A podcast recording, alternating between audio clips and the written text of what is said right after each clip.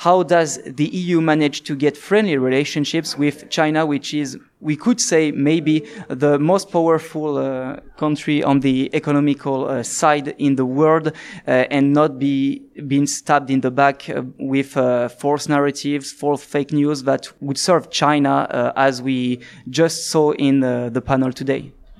As you heard in our panel today, what we were talking about is narratives. So the stories that are told in the relationship between China and the European Union. So what we believe is that these stories are very important. They have a reflection in the political and economic relationship and how the relationship is managed. And what we would argue generally is that the stories which are told in Europe and in China about the relationship and about each other can be very, very different. And this creates problems sometimes because the stories are about power. And if the stories are different, the narratives are different, then it's very difficult to have a constructive relationship in any field, whether it's political, economic, business and so on. So we need to understand these stories in order to be able to build a constructive relationship or to understand the relationship between Europe and China. And it's important on both sides, for China and also for the European Union. So we have one story that is in China and it stays in China. And then we have a second story from China directed outside to the rest of the world. So is it China and the rest of the world? So Europe would be just one part of the rest of the world. Is it too bipolar?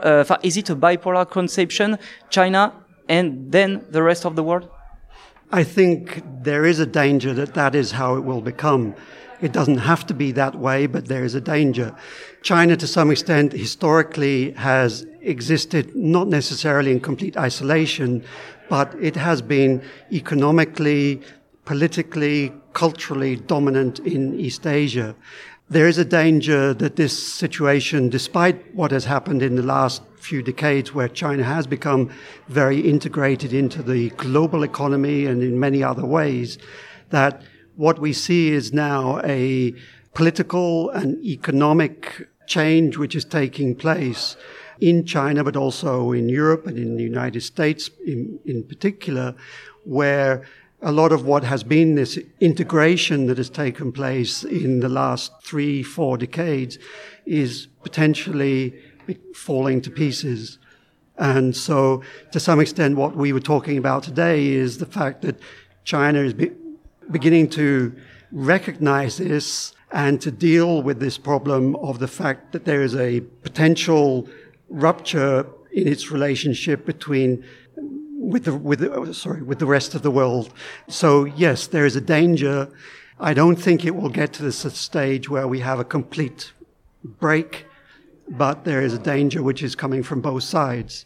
Both sides, the rest of the world and China. So everyone is on the same page in the rest of the world, or is it some differences? No, you're right. In fact, from both sides, what I mean here is Europe, the United States, and a few of its close allies, and China.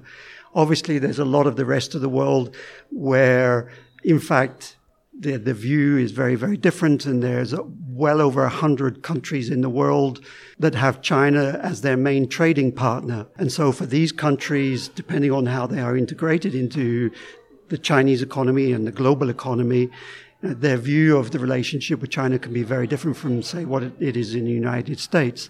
And particularly for those countries which are close to China, where their economies are very, very integrated with the Chinese economy. So it doesn't necessarily mean that there is a simple bipolar division between China and the rest of the world, but there's certainly the potential that some of the main actors in the global economy will become increasingly separated, or that economies will become increasingly regionalized and not globalized. Yes, of course, that's a very interesting point you bring here. And talking about narratives, obviously the one that is told to the citizens in Europe is quite different from the one which is told in China. And I mean, the narrative about the relationships between Europe and China.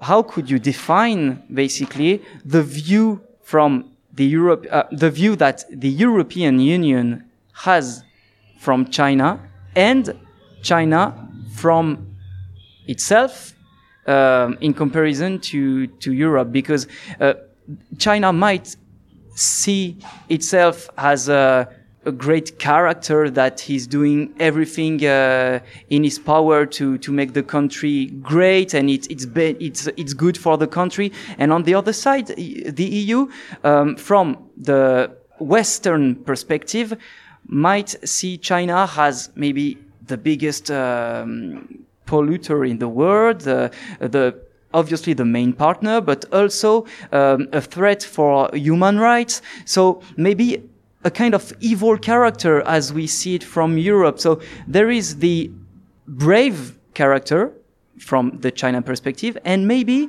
the evil character from the European perspective.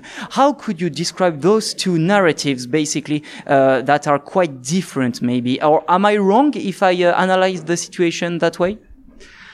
I think that is the danger that we have, is that there are two very different narratives in China. There's the internal narrative in China, which is a very positive narrative about China itself, internally and also externally.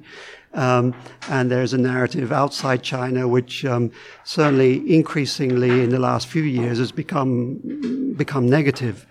And so if you read a lot in the media about China now, it's generally pretty negative. And so you have this dichotomy between the narratives internally in China and outside of China, which certainly creates a problematic in the relationship, because from the perspective of China, for instance, this negative narrative is not the correct narrative. And from a European perspective or a Western perspective more broadly, the internal Chinese narrative is not the correct narrative either. So we have a problem.